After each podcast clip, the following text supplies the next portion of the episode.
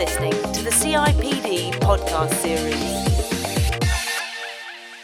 Hello and welcome to the programme. In this podcast, we'll be taking a close look at employment relations. Back in 2007, strike action hit a five year high, and now the latest CIPD survey on the subject is predicting union activity to continue into the coming year. Some media reports have compared the current situation to the infamous winter of discontent of 30 years ago, when a wave of strikes brought down the Labour government. But while it's true to say there has been an increase in unrest, is such a comparison really justified, or is it overdramatic? To find out what's really going on, I spoke to some of the leading experts in the field, including Tony McCarthy from British Airways, John Purcell at ACAS, and Andy Case from Unite. You can find out more about the people featured in the programme and the research by taking a look at the show notes that accompany this podcast. You'll find them at cipd.co.uk slash podcasts. I began my investigation by speaking to the CIPD's own employee relations advisor, Mike Emmott, does he believe we are seeing similarities to the winter of discontent? My sense is that the talk about revival of industrial action and winter of discontent is pretty much hyped up. It may be an understandable reaction because there has been more industrial activity and threats of industrial action, particularly in the public sector. But in the end, I think for the majority of organisations, what our survey shows is that that's really a bit superficial. Andy Case is the National Secretary at Unite. I put the same question to him and asked how he sees the outlook from the union's perspective. Clearly, you know, as we speak, we've got the credit crunch, you know, the economy is, is not looking as good as it did a year ago. And I think that inevitably leads to conflict because it leads to companies wanting to make change, wanting perhaps to lay off staff. Um, and that's going to cause conflict with, uh, with unions because their key role is, is to try and keep people in work and to preserve jobs. So I suspect it, it, it will result in more um, confrontation. Now, how that's actually going to display itself, I really don't know. I think we're in a bit of a better position in terms of being able to defend our members. I don't think it's going to result in a, in a winter of discontent, but I do think that you know there will be more, some more conflict, more confrontation, more times when our interests as unions are different to, to the interests of the company. So, a worsening economic situation is likely to cause more tension and potentially more strike action. But what did Andy feel that the union's approach to this unrest would be, and how would he like to see it addressed? If the economy goes away, we think it's going to go, there may be more conflict. The question, I think, will be how those conflicts and problems are actually resolved. And I'd like to see them resolved through, you know, some sort of meeting of equals where we try and find a way forward which is, which is good for everyone.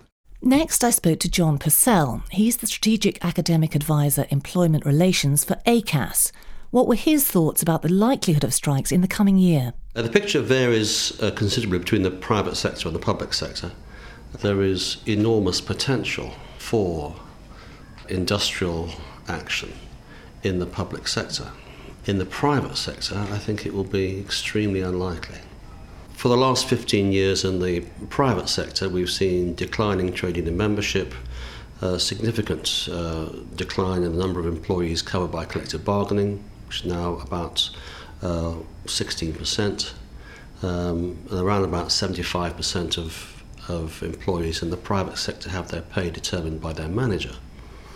Uh, whereas in the public sector, its membership is 60% and collective bargaining covers 86% of public sector employees. So they're very different. So, a clear distinction there between sectors, with the evidence suggesting that industrial unrest is more likely to affect the public sector. But some well known private sector firms have already been affected, including earlier this year British Airways.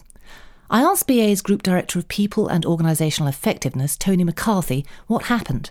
We had a dispute with the pilots over the formation of a new business uh, earlier in the year. Uh, that was a difficult, difficult period. And I think there was a whole range of issues. It wasn't just about uh, that particular item. I think there was a whole lot of operational things that the pilots were not comfortable with and not happy with because actually those operational issues were causing an impact on them and their delivery of a service to the customers. Um, we've got over that. We're now in discussion with the pilots about a new working relationship. We've had discussions about uh, employing third party to help both sides come together to a new working relationship and how we behave and engage differently. And we are jointly agreeing to employ this third party to help us come to a new way of working of how we can engage differently. They want to do it. They don't want to. We don't want to fight with pilots. They don't want to fight us. But sometimes you need to, you know, have some difficult periods to go through to actually create a new environment to work in, and that's where we are at the moment. A difficult period indeed. BA's own CEO, Willie Walsh, recently commented that he believes the sector to be in a deeper crisis than at any time since the 1970s. So I asked Tony where he feels the most pressing challenges lie. There's a lot of issues going on in the industry. There's a whole lot of industry consolidation going on. That's the first bit.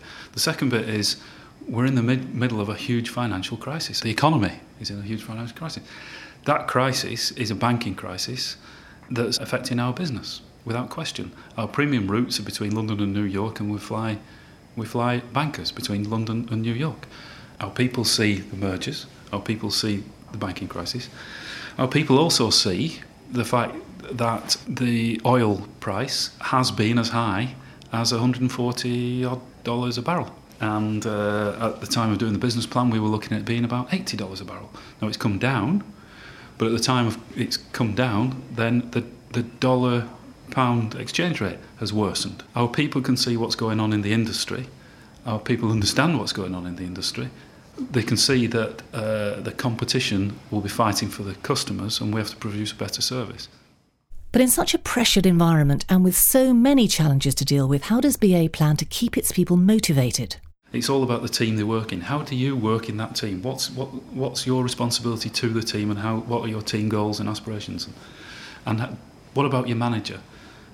Does your manager do for you what things the, the things they need to do? Managing your performance, coaching you, mentoring you, helping you through some of the difficult periods, getting rid of some of the barriers, and then it's feeling strong about the company and the brand. You've got to work on those four areas, and that's the plan that we have. Work on those four areas because that then brings you rational and emotional engagement. Rational and emotional engagement means people stay with you and deliver more for the customer. It's easy to say. That's easy to do. You're listening to the CIPD podcast series. An interesting insight into one sector there. But as the CIPD's Mike Emmott pointed out, there's also been a substantial shift in the nature of employment relations generally. What really matters to employers in both public and private sectors actually is what they often call employee engagement and that's the name of the game that is by far and away the model of the employment relationship that most people said was the future for them. But what does employee engagement involve in this context? And is it possible to effectively engage people at a time of pay restraint? Employee engagement isn't really about pay and conditions. Um, it's really about people's uh, sort of inner sources of motivation, what makes them want to get up and go to work in the morning, what makes them want to do a good job. By and large, people do want to do this. So, in so many ways, engagement is about stopping managers uh, inhibiting people from giving their best shot. Indeed. It's about drawing out what's there um, it's not a great deal about how much you pay them. All the evidence is that paying people more has a very short term effect. Although, if you underpay them, they may never come or they may go. But so you've got to kind of get it right. But pay isn't actually the driver for getting people to do a great job. I asked ACAS's John Purcell for his views on the role of employee engagement. In difficult times like these, what contribution does he think it can make to the wider business needs of organisations? It's very interesting that engagement uh, in periods of economic growth um, and employment growth was focused upon the individual employee uh, and their hearts and minds because the employee had a capacity to leave, to move on, uh, they had labour market power. So uh, the HR agenda was individualised. In the emerging, difficult, troubled economic climate, uh, the only way in which you're able to do this is you continue with the same focus on the individual, but in addition, you have to have a form of collective dialogue. You have to be able, with employee representatives in union and non union settings, uh, to share information, to share information on a confidential basis of the challenges facing the organisation, and to discuss ways in which you are able to meet the challenges to the business. I asked Mike if he agrees with John that encouraging a collective dialogue is the best way to strengthen relations and to build understanding between employer and employee. does the focus need to shift away from immediate individual concerns and towards the bigger picture? You can't get too stuck in selling a, an individualistic model because uh, employers show by their behaviour that they want some mechanism, some machinery, some arrangements for having a dialogue at a collective level. And that's the most interesting thing, perhaps the single most interesting finding from our recent survey is that if you ask them, okay, do you have consultation arrangements? And quite a high proportion do have arrangements for consult, consulting employees. And then you ask, well, is it union or non union or both? There are twice as many people say that they have non union arrangements for consultation only, twice as many as say they've got union only. And that's a real turnaround. That's really something that's emerged out of a bit of a blue sky.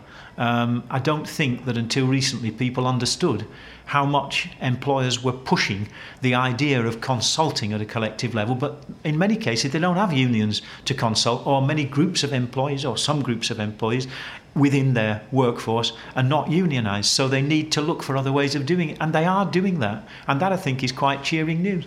So, consultation is clearly a hugely important process, but how should it work in practice? All the evidence is that if you try and set up consultation arrangements ad hoc, it's tough to find people who want to do it. It's tough to find people who uh, feel comfortable or capable of doing it. You've got to sort of think about it in advance. Just one word about it it's not all about setting up machinery. The important thing, as ever, is what underlies that, that machinery are the relationships around the organisation, the informal relationships supporting the machinery or undermining it. So uh, it's important that um, if you've got unions, that you maintain a dialogue offline as well as online, that you actually know who you're talking to. If they're non-union reps, again, you just need to ha- remember you can't save all the communication to when you're sitting across the table. You must have other ways of actually taking the temperature. So you know, it's not a single shot, one size fits all, as they say, but uh, certainly consultation machinery is part of the big picture. Some good advice there on the importance of establishing an ongoing dialogue and strong relationships in the workplace. Finally, I asked John Purcell for his thoughts on the limits of consultation. The really important consultation is not over the decision itself, it's over the implementation and implications of that decision.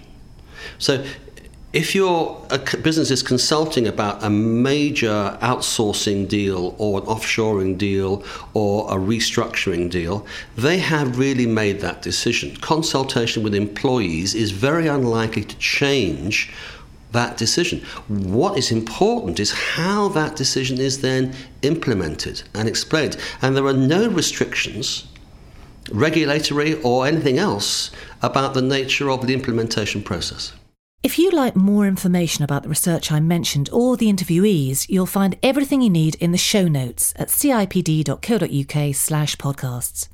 Also, if you're a CIPD member and you're wrestling with the sort of challenges we've been talking about, why not discuss them online with other people in the same situation? You can log on to our online community at cipd.co.uk slash community. Thanks for listening to our podcasts this year, and we hope you found them useful. Next month, our New Year podcast will feature an array of leading HR experts, all giving us their predictions about what's in store for 2009. Until then, goodbye.